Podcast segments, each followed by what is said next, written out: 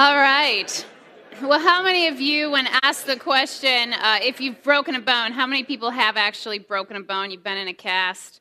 Yeah, you faced an injury. I, I have as well. Uh, you know, it's a pretty normal thing when we see someone in a cast or when we see somebody walking on crutches. The first question that we are most likely to ask is, what happened, right? I mean, you see an injury and you're sort of like, I wonder, I wonder what happened. I wonder how, you know, they were injured.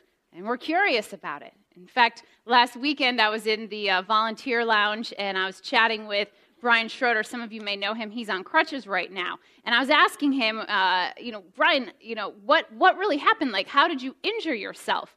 And so he began to tell me that over a Christmas break, he and his family had the privilege of going out west and they went for a, a week of skiing and had a really cool experience. And he said, you know, on the last day of our trip, we had this awesome experience. We got to go up in a helicopter and we got to come down on like fresh powder, you know, we got to experience, you know, like skiing on runs that hadn't been skied on and snowboarding on runs that hadn't been boarded on. And so he's like, it was amazing, it was beautiful, it was incredible. And he goes, you know, he goes, of course, it was the very last run of our very last day. So you see where this is headed, right?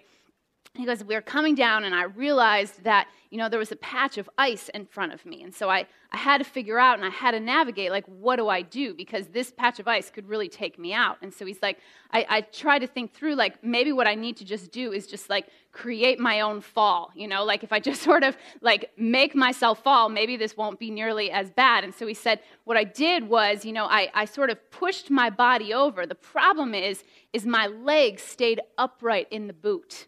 And so while my body went over, I just felt this pop.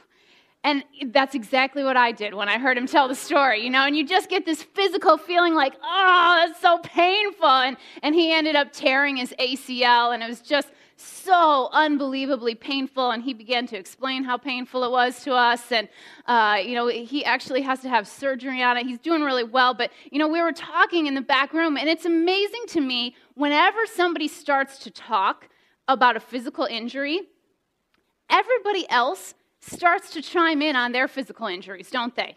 You know, somebody tells a story like, well, this happened to me, and then everybody else is like, oh, well, let me tell you this time when this happened to me, or, or when this happened to me. And we have this tendency to almost want to like one up one another with the most amount of pain we've ever been in, right? And it's so interesting how quick, how quick we are to, to want to talk about our physical pain and, and we almost have like a tinge of, of heroic banter about it, don't we?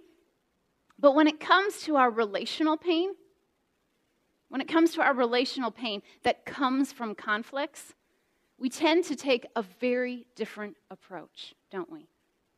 And I know that uh, in a room this size, um, every single one of us uh, at some point has either caused hurt or you've been hurt by another person Potentially, you are currently in a difficult relationship where there is, where there is present hurt. Or in the future, you will be in a relationship where there is conflict, where there is pain. And the reason that I know this is because Jesus says very clearly in the scriptures in this world, you will have trouble. He spells it out very clearly. In this world, you will have trouble. Put it on your list. It's coming, you know. In this world, you will have trouble. And so often, the trouble that we experience is in our relationships with one another. And oftentimes, it happens in the form of conflict. And what we're going to do today is we're actually we're going to study a passage with one another uh, that, that sort of gives us a game plan as to what we should do when we find ourselves in conflict.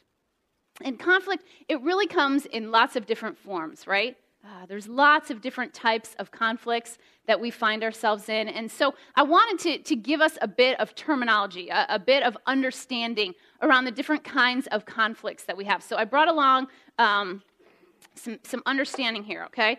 So there are tall conflicts that we deal with in our world, right? Okay?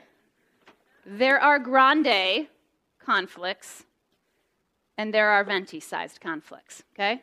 Saint Starbucks is here at church tonight. Uh, tall conflicts, okay? Tall conflicts, oftentimes, these are the kinds of quick misunderstandings that we have. You may have had one on your way to church tonight. Uh, you were driving with somebody and they said, No, you're supposed to go right. And you're like, No, I know, we're supposed to go left. And they're like, No, you're supposed to go right. You know, and, and you get into this little spat, you get into this little quick conflict. Maybe it was over where you should park or where you should go to dinner. And, and usually these types of little tall conflicts, they start out quite mild, don't they? And oftentimes, they're misunderstandings. Sometimes they can happen through um, feeling insulted.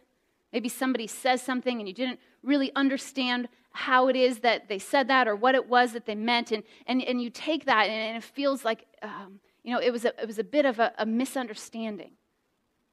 Oftentimes it can happen through your opinion not being valued. Sometimes it happens at work and, uh, you know, one person says this and another person says that and, and a misunderstanding erupts, right? And these are tall sized conflicts in our world. And if you go up the, uh, the conflict scale, the next size obviously is grande conflicts. And when you have this kind of conflict, there is a very real division. And usually both parties, they, they know uh, that they're in the middle of a conflict. They know that conflict is going on. And, and oftentimes, uh, it's, it's beyond just a difference of opinion. Maybe there's been a word um, that was said, and, and it was said in the heat of an argument, and it ended up causing some significant pain. Maybe a wound was created. Oftentimes, there's a betrayal or a form of trust is broken. And, and these grande sized conflicts, they can lead to deep devastation and pain in our life. And then there are those kinds of conflicts that are the venti sized conflicts. And oftentimes, these types of conflicts, they literally feel like they are an ocean, that they are so big and they are so vast. Oftentimes, if, if you have this kind of conflict with another person, you almost put it into a category of this is a relationship that literally is just, it's beyond repair. You just sort of look at it in such a way where you just think, like, this is never going to be healed. This relationship, this conflict has put us in a situation and we are beyond repair. And these kinds of conflicts um, often come from an affair, really painful breakup, maybe some emotional pain. Maybe you had a parent that just sort of checked out when you were young. Maybe there's a family member there's some sort of family um, just tension. And there are literally members of your family that have not spoken to one another for years. And there's just a big ocean in between two people. It can come from a rejection. And venti sized conflicts have a significant, significant stronghold in our hearts and in our minds. And, and they end up having great power over our relationships. And you've probably had conflicts of varying degrees throughout your life. And one of the most important questions that needs to be asked when it comes to the kinds of conflicts that we have with one another is when you are in a conflict with another person, what do you most want to do to the person on the other end of your conflict? What do you most want to do? to the other person on the other end of your conflict? It's a pretty honest and important question, isn't it? Because when you've been hurt by someone else, when you are in a conflict, what is your most natural desire of what you want to do to that person? Now, some of you are hoping that right now I'm not going to ask you to turn and speak to the person next to you because you don't want to talk about those kinds of things here in church, right? We have all different kinds of tendencies when it comes to conflict. There are some that have the tendency to retreat. When you get into conflict, you retreat. You choose the silent treatment. You pull back. You withdraw. And you send uh, subtle messages to the person on the other end of the conflict. And this is the person that retreats. Others of us, our tendency is to attack, the exact opposite and you become like a defense lawyer. And you verbally, you just sort of build a case against your opponent. At times, maybe you even you belittle them and you try to pull them down a few notches. And you, your mode is to be very defensive in conflict. So are there, there are those that retreat, there are those that attack, and then there are those that, that choose to suppress. And those that choose to suppress, they oftentimes have such an allergic reaction to conflict that they literally just want to sort of push it away or push it down in the hopes that the conflict will go away. And the person that suppresses oftentimes will just sort of wear a mask of niceness. But often what happens is, is that person that suppresses, they build a story and they build a grudge within themselves. And oftentimes they can hold it for a significant amount of time. There's all different ways that we choose to engage when it comes to conflict. And, you know, I asked Jarrett uh, if I could share our tendency in our marriage and how we tend to do conflict with one another. See, for Jarrett, uh, he tends to be in the suppress camp. Um, that's, that's sort of his mode when it comes to conflict, to suppress. Now, if I had to choose just one of the tendencies, um, I have been known to be skilled in all three. Um, but if I were to choose to just uh, pick one of these, I'm probably strongest in the attack camp. Um, and so you can only imagine what a wonderful combination of fireworks we create in our marriage. Now, the good thing is we have never had a conflict, which is just amazing. um, you know, we've been married for 15 years, and so obviously we've had many, many conflicts. Um, and we have created a dance over those 15 years with one another. Um, and, and, it has to do with our tendencies in conflict. Um, and so for Jarrett, um, what he does is he tends to sort of to pull away and to suppress a bit. And I do the exact opposite. I start saying like, babe, you know, what's wrong? Are you okay? You seem to be really quiet. Like, is something going on? Are you mad at me? Honey, are you suppressing something right now? That has never, ever been helpful uh, in a conflict. Um, and I go in and I start working when we have conflicts. I literally just sort of like, I, I, put my combat gear on, and it's literally like, all right, I'm going in, I'm solving the conflict. And Jarrett just, he has more of a style of wanting it to take care of itself. I mean, I have been known in, in some of our conflicts to be quite combative, um, if I'm being very honest. I have been known to have unbelievable closing arguments that are literally Oscar worthy. I mean, they are so incredible. And early on in our marriage, we started to realize um, that we did not know how to fight fair. We knew how to fight, we just didn't know how to fight fair. And our lack of health in knowing how to handle our different and unique tendencies with conflict, it oftentimes put us in really difficult situations. And so we realized that we needed to invite some others into our marriage to help us figure out how to take our unique tendencies and to figure out how to have a healthy resolve in our relationship. And so we sought out different mentoring couples uh, throughout our marriage. We sought out different friends that we invited in to um, intimate and uh, important places and, and difficult spots in our marriage. Both of us, uh, at different times in our life, have gone to see private counselors, we've gone to see marriage counselors, and the return of that investment over the last 15 years has been so significant in our marriage. Now, we still fight and we still return to broken tendencies on how to handle conflict. But one of the things that has been so encouraging to us over the last 15 years is how when that happens, both of us are much quicker to see the light.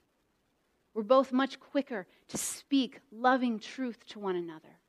And we're both much quicker to choose to trust one another and to honor God in how we move towards restoration. But there has to be a desire to want to do conflict God's way. And so that's what we're going to look at today. We're going to look at how do we do it God's way? You know, when you think about your different tendencies um, towards conflict, have you ever wondered where you learned that tendency from? Have you ever wondered like where you learned how to retreat or how to attack or how to suppress? You see, whatever your human tendency is when it comes to conflict, most likely is what you observed in your family growing up. You see, what we observe, we often absorb. What we observe from, from our family and, and how they do conflict is what we often absorb. And either you watched your family practice the exact same response that you have to conflict today, or you had such an aversion to how your family handled conflict growing up that you literally said, I am going to go in another direction. I, I don't like how my family does conflict with one another, and so I'm going to go on a different path. And so that's most likely where you learned your tendency when it comes to conflict. And whatever your human tendency is when you face conflict, and you will face conflict, the scriptures are very clear on what to do. Ephesians 4:26 says, "In your anger, do not sin." In your anger, do not sin. You see, Jesus even acknowledges that when you are in conflict, that you are going to be angry. Conflict causes us to be angry, doesn't it? And anger, in and of itself, is not a sin. Anger is not a sin. It's what we do with anger that often leads us to sin. Jesus says it so clearly in your anger, do not sin. And so we're going to walk through a biblical model that Jesus spells out quite clearly of when we face that anger, when we face that conflict, how do we walk through it in such a way that we do not sin? So here's what I want you to do I want you to grab your Bible in front of you. I want you to turn to Matthew 18. It's in the second half of the Bible, it's found in the Gospels, it's the first book in the Gospels. And we're going to study this passage together for the next few moments. Matthew 18 in the Blue Bibles, it's found on page 907. And we're going to start at verse 15. The passage says this If a brother or sister sins, go and point out the fault. Read this next phrase with me just between the two of you. Okay, you can do a lot better than that. If a brother or sister sins, go and point out the fault just between the two of you. So the scriptures are really clear here, aren't they? It says, if there is sin, if there is a conflict with someone, what is the first step? The first step is to go to the person, just you, and to point out the fault. Now, I think that this is oftentimes where we make the wrong turn in conflicts, isn't it? Because when there is a conflict, most of us, we don't go to the right person, right? We either go uh, underground and inside of ourselves, or we go to someone else, don't we? And when we go to someone else, oftentimes that's what ends up blowing up the conflict even more, isn't it? In this passage, it, it doesn't say, um, you know, in this moment, go to the person with a laundry list of other issues that, you know, sort of cause more and more of a separation. It says, go and point out the fault. Only take the issue at hand. The scriptures couldn't be clearer. So when you and I are in a conflict with another person, the first step only includes two people it includes me and it includes you. It includes me and it includes you. If you are in a conflict with another person, it includes you and that other person and no one else. The scriptures go on and they say, if they listen to you. So, if after the first step, if they listen to you, you've won them over. But if they will not listen, take one or two others along, so that every matter may be established by the testimony of two or three witnesses. So, how do you know when you're supposed to move to step two. If step one doesn't work, right? That's when you know.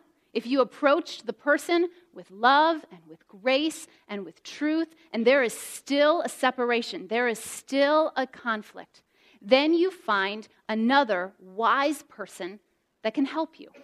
So, how do you know who to take with you?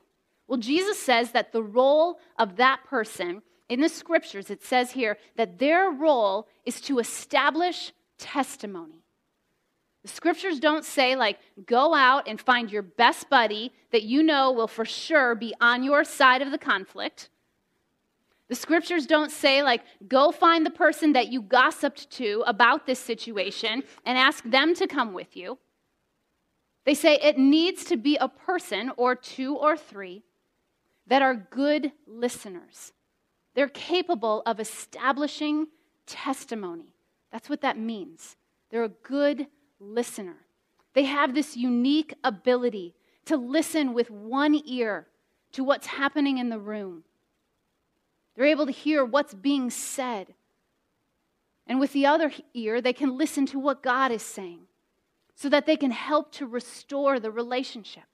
And this can be a tremendous gift if the right person is invited into the situation. Because sometimes it takes another person or two to help us hear what we're saying to one another. Sometimes our hurt makes it so difficult to hear, doesn't it? And sometimes we need another person to ask insightful questions to help in moving two hurt people that oftentimes can't see straight in the middle of a conflict to help them move towards restoration and reconciliation. So, step one just includes me and you. Step two includes me and you and no more than a few. Step two includes me and you and no more than a few. Now, the passage goes on in verse 17. It says, If they still refuse to listen, tell it to the church. And if they refuse to listen even to the church, treat them as you would a pagan or a tax collector. So, if step two does not work, that's when you go to the church. And the goal of that is to seek godly leadership to help facilitate a hopeful reconciliation. And Jesus says quite clearly that if you get to this step, if you've gone through step one and that didn't work, you went through step two and that didn't work, and you find yourself at step three, and there is no desire for the conflict to be restored by both parties, and there is a, there is a blatant resistance, either on both parts or at least on one part, then the scriptures say treat them as what? A pagan and a tax collector. Now, this is, this is pretty strong counsel here from Jesus, right? I mean, what does that mean? What does it mean that, that we should treat them as a pagan or a tax collector? You see, to be treated as, as a pagan or a tax collector, it's important that we understand the context in which Jesus is sharing this teaching with the disciples. You see, to be treated as a, as a pagan or a tax collector, it doesn't refer to excommunication here. It doesn't refer to public humiliation on the part of the church. In fact, I have a question for you.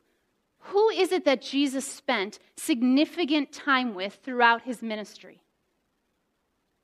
Pagans and tax collectors, right? He even made one of them a disciple. The disciple Matthew, who is ironically writing this very letter on how to restore conflict. Do you know what he did before he met Jesus? He was a pagan and a tax collector. This passage does not say anything about the removal of love or the removal of grace from this person's life. In fact, I love how the message version of the Bible translates this verse. It says, If he won't listen to the church, if the person won't listen to the church, you've done step one, you've done step two, you're at step three, and he still won't listen to the church. This passage says, well, you'll have to start all over from scratch. Confront him with the need for repentance and offer again God's forgiving love. Nowhere in the Matthew 18 process of conflict resolution does love leave the equation. So, the third step after me and you, and me and you, and no more than a few, the third step is me and you, we go to a pew. Okay. Now, friends, you got to give me a little bit of credit here, okay? I wanted to make it rhyme. I wanted to help us all remember, okay? I know it's cheesy. Jarrett asked me, please, babe, you don't want to do this to yourself. The pew, right? It's good, okay? Me and you, we go to a pew.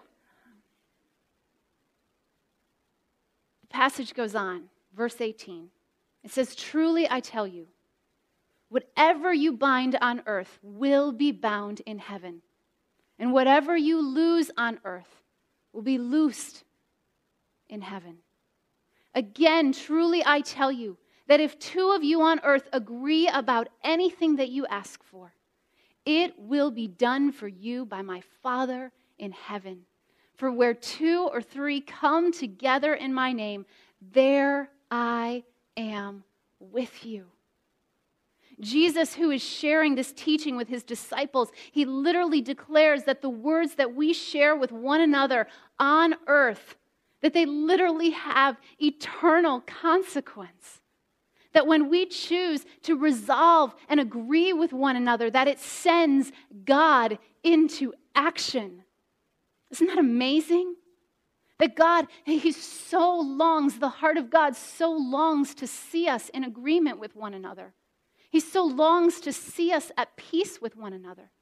He so longs to see broken relationships restored with one another that when he sees it, the scriptures say that it causes the prayers that we pray to be answered.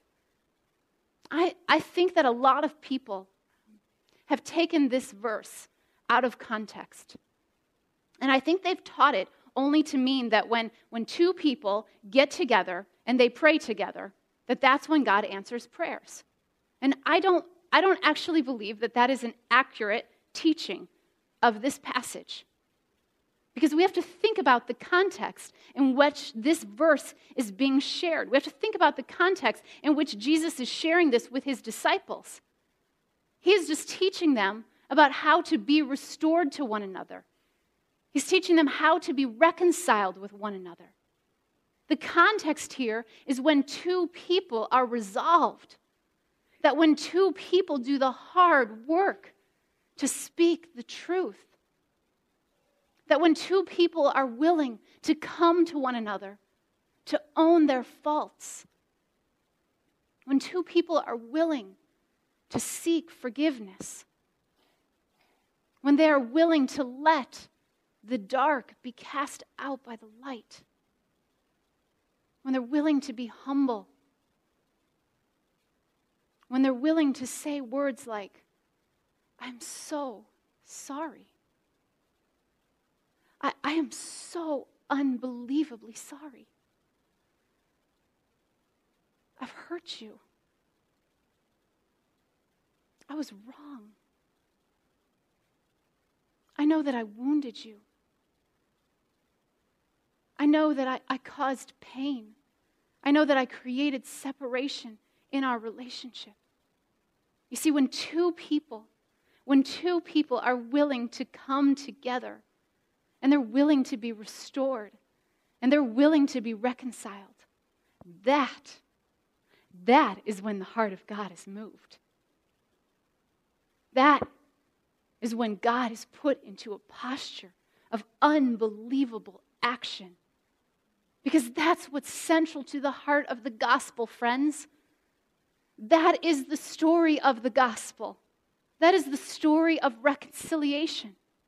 That therefore, if anyone, if anyone is in Christ, the new creation has come, the old has gone, and the new is here. That's what we just saw in Marcus's story that all of this is from God who reconciled us to himself through Christ. And he gave us, he gave us the ministry of reconciliation, that God was reconciling the world to himself in Christ, not counting people's sins against them. He does not have a list of your sins. He has committed us, the scriptures say, to the message of reconciliation. That is, I mean, I don't know what else can give you more hope. Isn't that unbelievable what God has done for us? He has committed us, his children that he loves, to the message of reconciliation. If you're wondering, if you're wondering, like, what should I do with my life? Like, what should my mission be about? It should be about extending the message of reconciliation. There is no greater thing that you can do with your life than extend the power of reconciliation through a relationship with Jesus. Everywhere you go, because of what Jesus did on the cross. And friends, if we are not doing this, if we are not tasting the power that comes from the unbelievable rush of extending and receiving reconciliation, we are missing out. We are missing out on what is so central and so beautiful about the gospel of Jesus because God settled the relationship between us and Him, and then He called us to settle our relationship with one another. We, we, God's children, we are Christ's representatives, and I believe that He wants us to make things right with one another. But as I look around, I see a whole lot of hot messes of conflict. It is unbelievable to me it is unbelievable to me how the body of Christ continues to get this so backwards. We have been reconciled, we have been restored.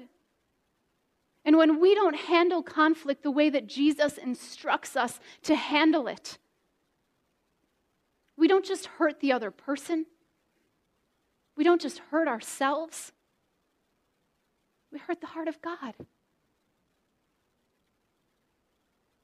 We hurt the heart of God. And you can't have true peace with lies and pretense that stay in the dark. Reconciliation happens when conflict is exposed in a mature and loving way to the light.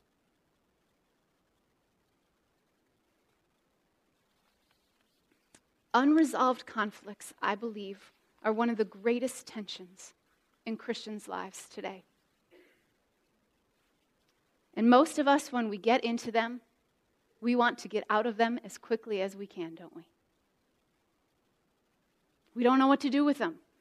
Instead of risking any more broken relationships, we prefer to just sort of ignore the difficult issue and settle for this sort of like false peace.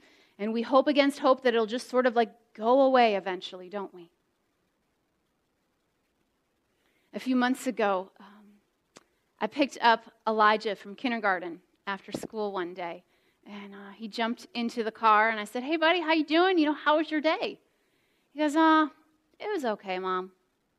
And I could sort of tell by his answer that he was a bit discouraged, and maybe something happened at school that day. And so we started talking about a few other things, and then I came back around to it. I was like, "Hey, buddy, you know, when I when I asked you." about how school was today, it seemed like maybe something happened. Do you want to, do you want to tell me about it? He said, Well, Mom, I had to go to the peace pole today. Now, you're probably all wondering, what is the peace pole? Uh, and in our family, we had talked about this before. Elijah had told us that his teacher, Miss Goldstein, his kindergarten teacher, had taught the students that when they have a conflict with one another, that they are to go to the peace pole in their classroom and they're to work out their conflict. Essentially, she just sort of had created this space in the classroom, like by a little pole, um, where they were supposed to go and to work out their conflict. Brilliant, right? I mean, brilliant kindergarten teacher. And, you know, there were all sorts of zones to be able to tell whether you needed to go to the peace pole, okay? So she had taught them, you know, if you find yourself in the escape zone, meaning, you know, you just want to deny that anything happened and you start blaming somebody else for what happened, or, or you want to run away from the issue, well, then, you know, that might be a sign. If you're in that zone, you might need to go to the peace pole. Or she taught them about the attack zone, you know, and so if you find yourself in the attack zone and you know, maybe you were mean to somebody on the playground, or, you know, maybe you said, you know, some mean things behind one of the other kids' backs, you know, and, and you caused a fight, maybe if you're in that zone, well, then maybe you need to go to the peace pole. And if you don't go to the peace pole, you might get on the slippery slope, okay? And so Miss Goldstein had taught them all about this, and, and she had taught them that it is at the peace pole where they get to the work it out zone. And at the peace pole, you sort of can talk it out, and you can, you can get help from the teacher if you need it. And hopefully, at the peace pole, you can apologize and you can, you know, own what you did, and you can give a hug and you can move on. So on this day, um, Elijah, you know, hops into the car and says, you know, Mom, I had to go to the peace pole today. And, and I asked him, I asked his permission uh, if I could share this story with you all. Um, he wanted to make sure that I told you that this was the first time he had to go to the peace pool and the only time he had to go to the peace pool. Um, he was very adamant about that, and I'm very glad there's not a pride pool yet in his uh, kindergarten. Um, and he and this other boy in his class, they got into a disagreement about what they were going to play at recess. And Elijah, he wanted to play spies at recess. And this other boy, he wanted to play Batman at recess. And you can sort of see how this could become very heated with one another, right? Um, and so um, they ended up having to go and work it out at the peace pool. And so I asked Elijah, I was like, Elijah, you know, what happened? And he said, Well, Mom, at first I was really mad because he made me feel bad. And he said that, that he didn't like my game and that, you know, um, it was a stupid game and he made me feel bad. And, and so, you know, it, it just it made me not want to play with him. I said, Well, what did you do? And he said, Well, I wanted to say something really mean back to him, but I didn't. To which I began to explain to him, you know, he's probably like his father and he suppresses things. Um, I didn't. I didn't. Um, but we, t- he said, you know, we, we got to the peace pole and we talked it out, and I forgave him for saying something mean to me. And I asked for his forgiveness because I wasn't willing to play his game. And then we forgave one another. And so, well, Elijah, like, you know, how long were you at the peace pool? Like, how long does this take, you know, this whole thing in, in the classroom? Like, how long were you there? He said, I don't know, like, I was there for like a minute maybe.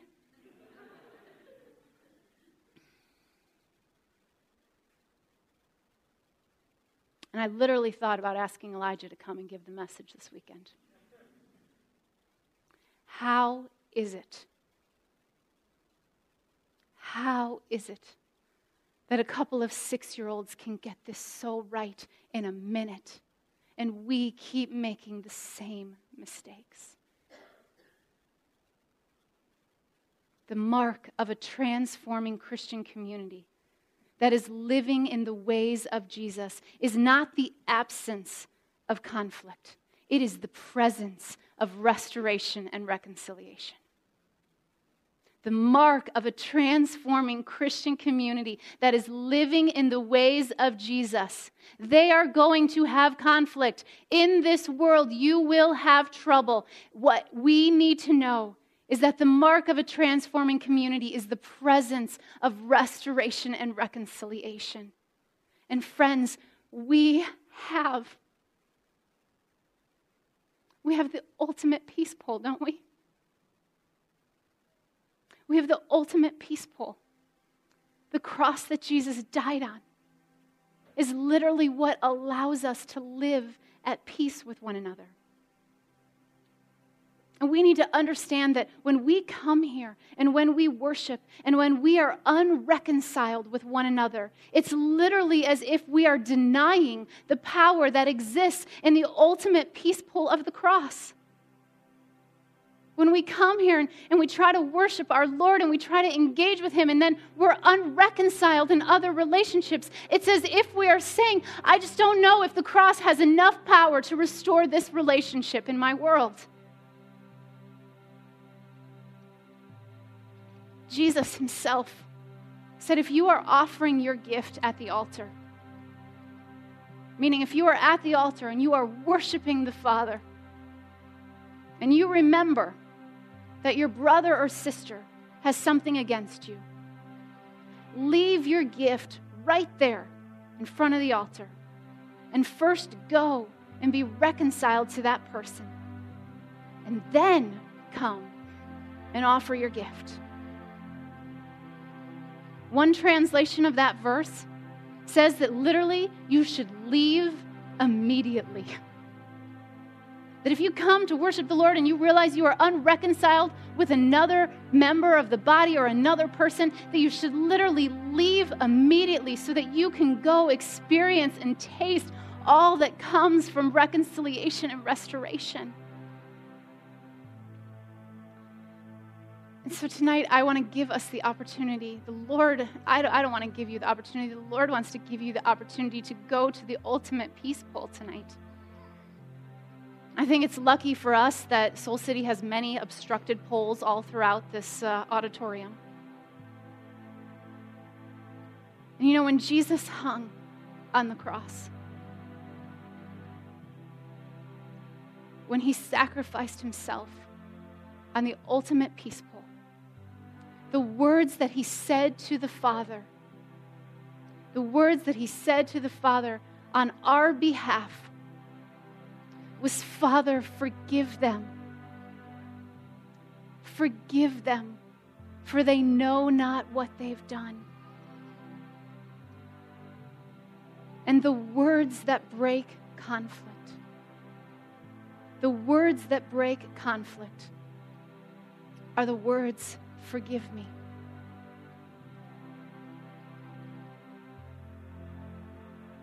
The words that break the conflict that you are in in your life, regardless of the size of the conflict, are the words forgive me. Those two words have unbelievable power.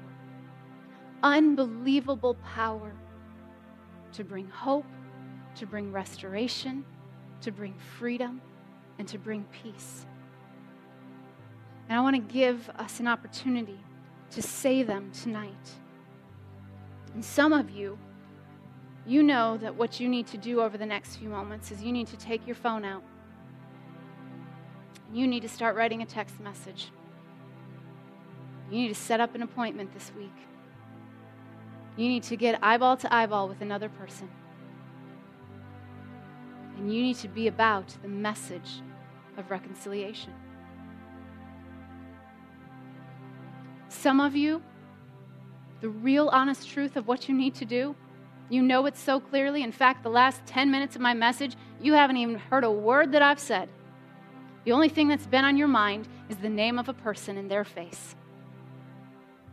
And you know the greatest thing that you can do tonight is just sort of, in a moment, pick up your things walk out, leave immediately, so that you can go and be restored. And the rest of us, what we're going to do is there's a card in front of you. It says, Forgive me. I'd love for you to grab it and hold on to it for a moment.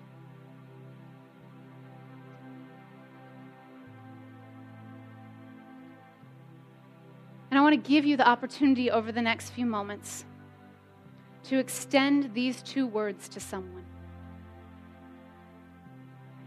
To write a note, write a plan, to figure out how you are going to move forward so that you can be about the ministry of reconciliation and restoration. A couple weeks ago, I was uh, with a dear friend of mine. We hadn't connected for a little while, and I wouldn't say that we were necessarily in a conflict, but we had sort of allowed um, just some time to go, we hadn't connected with one another. And we found ourselves, you know, eh, sitting in a restaurant and having dinner with one another. And the Lord led us in our conversation to be able to say, you know, I'm really sorry. I'm really sorry I sort of assumed some things or I, I didn't say some things that I wish I would have said. Will you forgive me? Do you know what happened as a result of that? That friendship was strengthened. More freedom was brought into that relationship. And so many of us, we fear saying those words.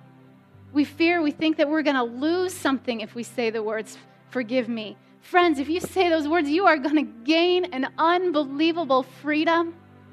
You are going to live in truth and the light, and you are going to experience love.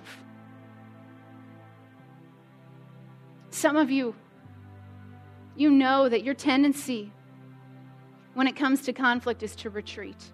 And right now, I challenge you on this card to engage. Don't retreat, don't pull back, engage.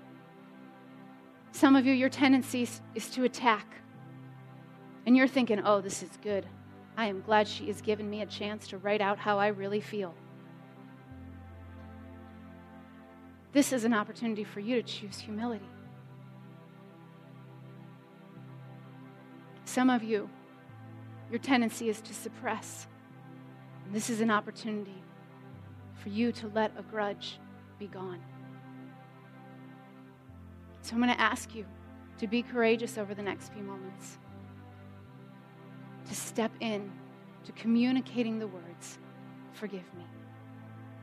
You pray with me? Father, I thank you so much for the truth, for the hope, for the possibility of restoration and reconciliation. God, I thank you that when we hunger for restoration, that when we choose to revoke any power that could come from seeking revenge, God, that when we choose to pursue you and to pursue your goodness and your forgiveness, God, I thank you. I thank you that you usher in restoration and reconciliation. You usher in hope, you usher in love, and you usher in forgiveness.